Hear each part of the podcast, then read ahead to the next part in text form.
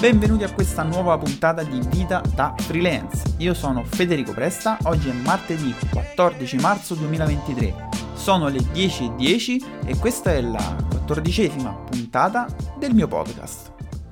Nella scorsa puntata abbiamo intervistato Matteo Spada, è stata la mia prima intervista e ritengo che sia davvero un contenuto di valore per chi voglia intraprendere una nuova carriera nel digitale, quindi lanciare un prodotto, una startup, ma anche per chi si vuole mettere in gioco e diventare un freelance. Comunque potrebbe trovare degli spunti interessanti. Quindi se non l'hai ascoltata, torna indietro, la puntata la numero 13. E, e, niente, insomma, penso che nel futuro porterò qualche altra intervista, ma il focus di questo podcast resta sempre il mio, tra virgolette, diario da freelance. E eh, su questo argomento dove siamo rimasti? Allora, nelle scorse puntate ti avevo detto che avevo sviluppato un, un piccolo prodottino da vendere su un audience che stavo creando su Twitter.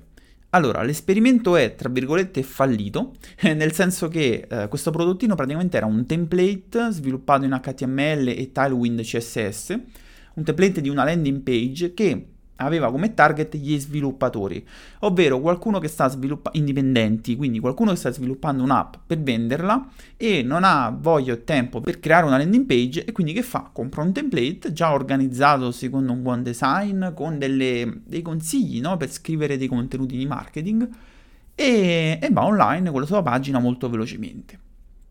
Cosa intendo che è fallito? Io su Twitter uh, ho cominciato a postare penso sei anni fa, sette anni fa, in italiano, quando gli esperti di marketing dicevano che era una buona piattaforma, si parlava un pochettino in italiano ed era arrivato quasi a mille followers. Poi mi sono fermato perché in realtà mh, non mi piaceva in quel momento, stavo facendo altre cose, quindi tutto sommato mi ero fermato e eh, qualche followers era calato, quindi ero arrivato a 900, una cosa del genere.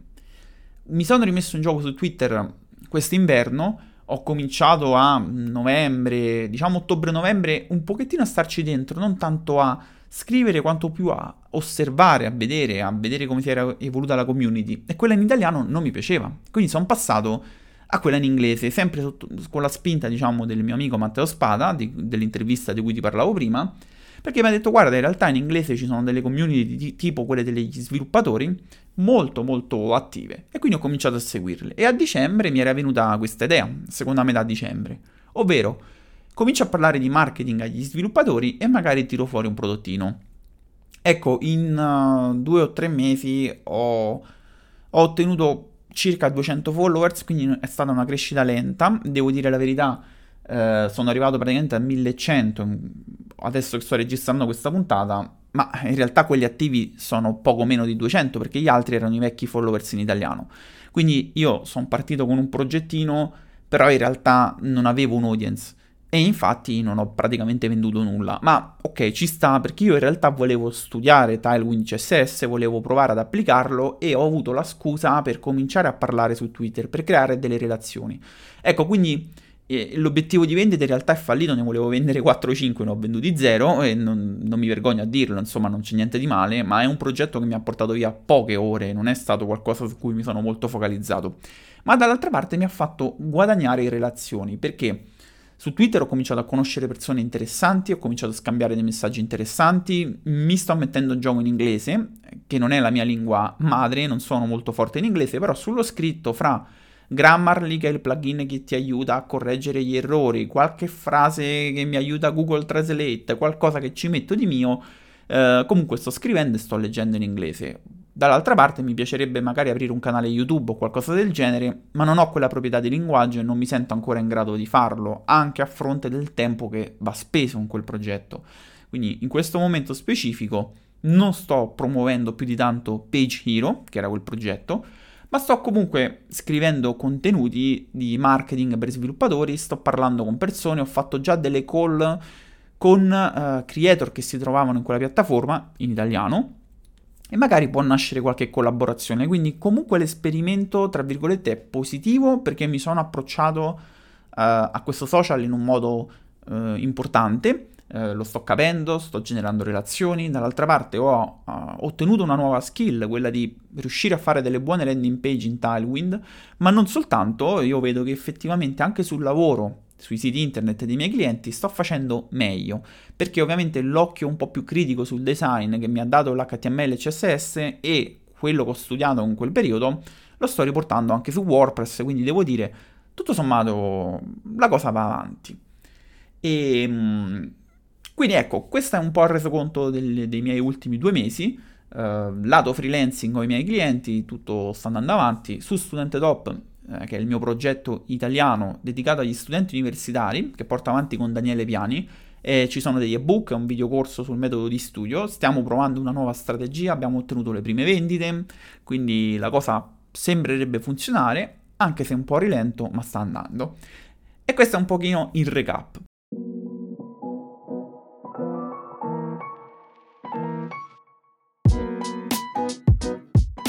Di cos'altro ti volevo parlare oggi? Non so se tu conosci il modello del Customer Journey.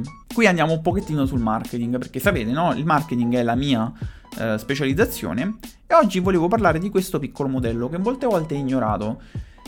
Si tratta praticamente di un modello mh, lineare, anche se non lo è in realtà, in cinque fasi, che eh, sarebbero il vero e proprio viaggio del cliente dal momento in cui si accorge di avere un bisogno al momento in cui compra da te, perché tu vai a risolvere il suo bisogno, e poi magari va a suggerirlo anche ai suoi amici e conoscenti. Questo è un viaggio del cliente.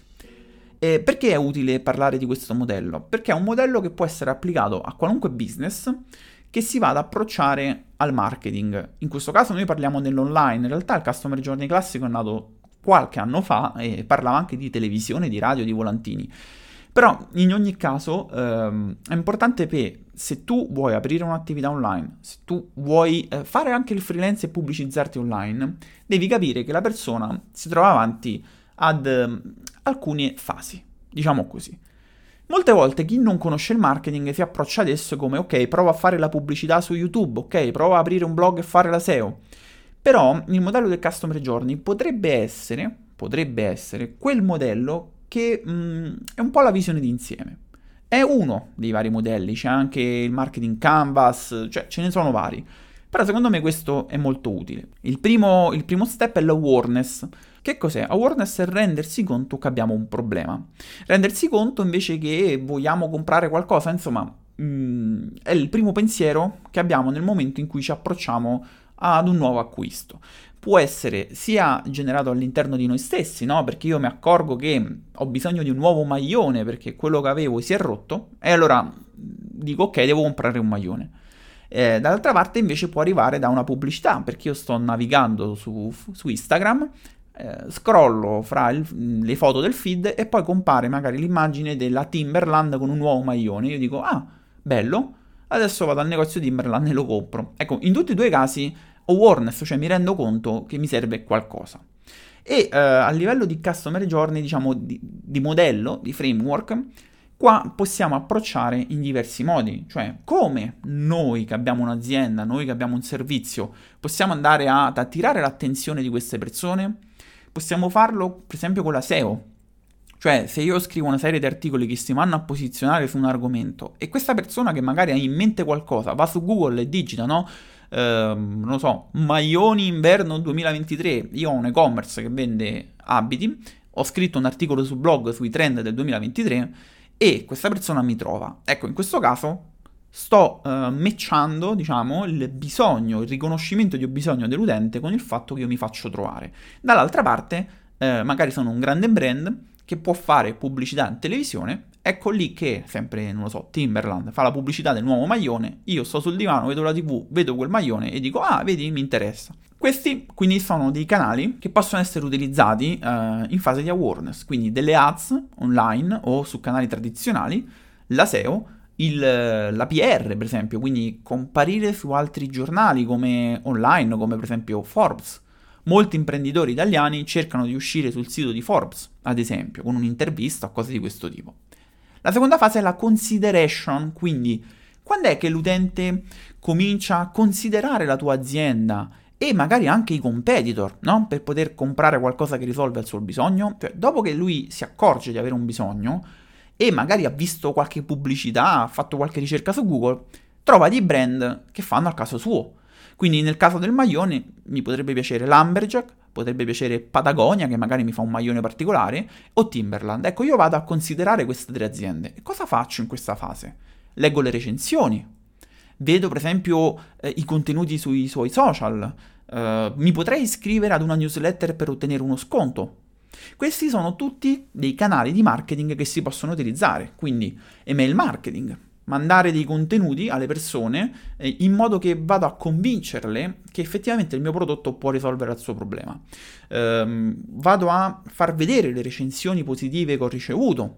Vado a fare per esempio del remarketing sui social, cioè nel momento che la persona ha visto una mia pubblicità, è finita su una mia landing page, ma non ha acquistato, io per farmi prendere in considerazione posso andare a mostrare una nuova pubblicità a questi visitatori di questa pagina.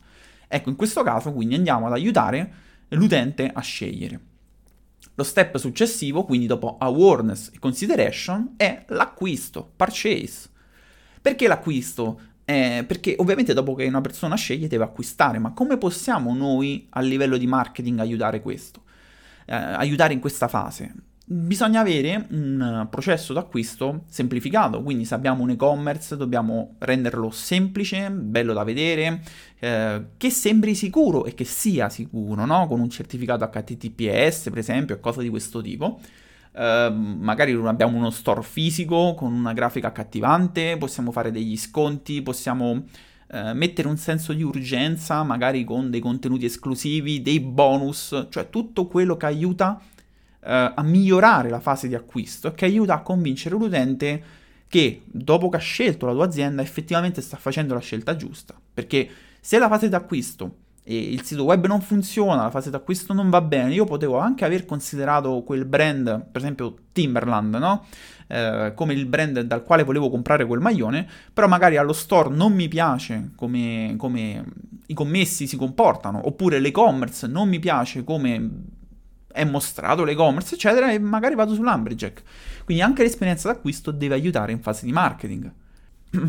Poi abbiamo la retention quando un cliente compra, il viaggio di marketing che noi abbiamo intrapreso verso questo cliente non finisce, perché lo stesso cliente potrebbe decidere di comprare successivamente una camicia, una maglietta. Cioè, se io mi sono trovato bene con il maglione della Timberland, magari quando arriva l'estate mi compro la polo. E quindi cosa possiamo fare noi per rimanere nella mente del cliente? Innanzitutto l'esperienza d'acquisto no? deve essere positiva, ma anche il prodotto consegnato deve essere di un buon livello, perché la prima cosa è la soddisfazione del cliente, quindi il cliente deve effettivamente uh, no, essere felice, essere contenta di aver comprato questo prodotto e utilizzarlo. Dopodiché si possono utilizzare vari canali di marketing come anche qui delle community magari per i clienti, no? dove i clienti possono parlare, dei forum, dove, dove, magari possiamo dare del supporto, una buona esperienza di supporto post vendita, quindi se abbiamo dei servizi online, dei software eh, che magari paghi in abbonamento, non hai bisogno di parlare con un consulente, però nel momento in cui non ti funziona e scrivi all'assistenza, ovviamente l'assistenza deve essere veloce, eh, deve rispondere in un modo adeguato, perché se l'assistenza non funziona, potrei decidere quando mi scade l'abbonamento di andare da un concorrente. Quindi dobbiamo essere bravi a mantenere questi clienti, anche perché da una statistica un nuovo cliente costa in media 6 o 7 volte di più di un cliente che già abbiamo, quindi i costi di acquisizione di nuovi clienti sono molto più alti, quindi nel momento che riusciamo a portare questi clienti all'interno della nostra azienda che comprano un prodotto o un servizio, dobbiamo essere in grado di mantenerli con poche e semplici azioni. Anche una newsletter, mandata ai clienti, che per esempio potrebbe suggerire degli acquisti in base a quello che già hanno comprato, o semplicemente che racconta com'è l'azienda, no? com'è al suo interno, che fa vedere i volti, insomma tutto ciò che ti avvicina sempre più al cliente. E poi l'ultima fase è l'advocacy, cioè dopo che c'è l'awareness, dopo che il cliente, diciamo, sta considerando la tua azienda, dopo che compra e magari dopo che diventa un compratore costante, che rinnova l'abbonamento, che compra più prodotti, arriva il momento del passaparola.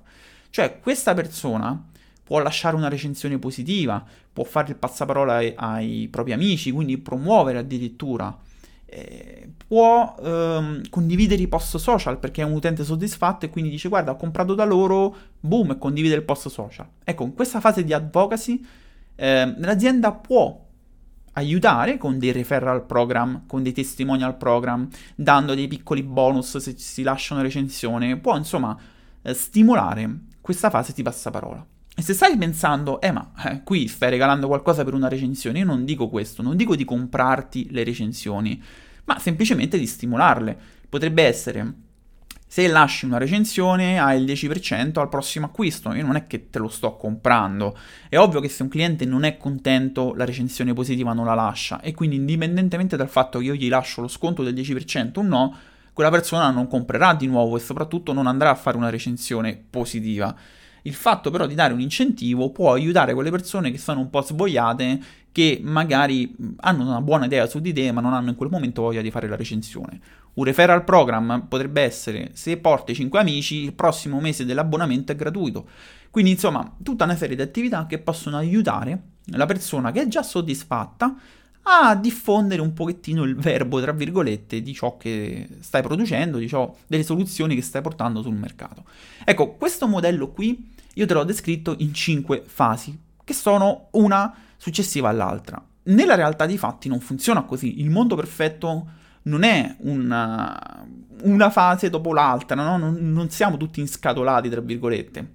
Quello che succede è che alcune volte può capitare che io vedo una pubblicità e compro d'impulso, quindi salto la fase di consideration, no? Altre volte addirittura so che degli amici hanno comprato un prodotto, lo utilizzano e io potrei saltando tutto il customer journey, andare direttamente nella fase di advocacy e dire guarda, so che il mio amico ha comprato quello, a te serve diciamo un prodotto che risolve quel problema, valla a vedere, anche se non l'ho comprato. Quindi come vedi le fasi possono alternarsi, possono saltare, cioè un utente può passare dalla awareness al purchase, può passare dalla consideration al purchase direttamente, cioè per questo motivo Google ha rielaborato questo concetto di customer, customer journey come circolare. Quindi praticamente le fasi sono circolari e non più effettivamente lineari. Indipendentemente da questo, perché ti ho raccontato di questo modello? Ti ho raccontato di questo modello perché, come dicevo all'inizio, molte volte chi non ha competenze di marketing tenta di eh, fare una serie di azioni e poi dice no, questa azione non ha funzionato, questa azione sì, Ehm, fa dei test, soltanto che non riesce a vedere la visione d'insieme. Nella visione d'insieme noi dobbiamo sapere che il nostro brand deve comunicare dei valori e quindi noi dobbiamo scrivere questi valori, queste frasi.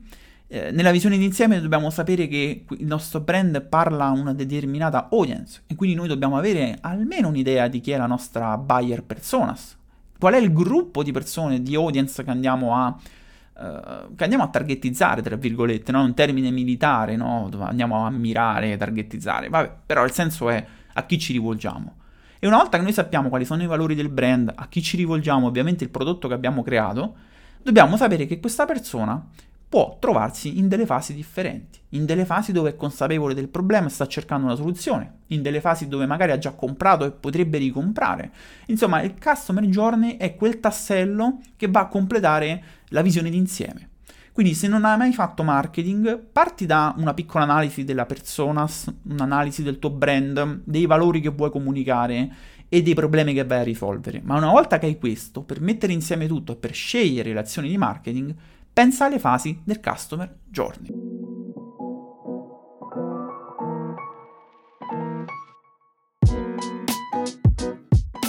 Bene, sono passati praticamente quasi 20 minuti, volevo parlarvi anche di un libro, ma penso che a questo punto per oggi ho detto già tanto e ci vediamo direttamente alla prossima puntata.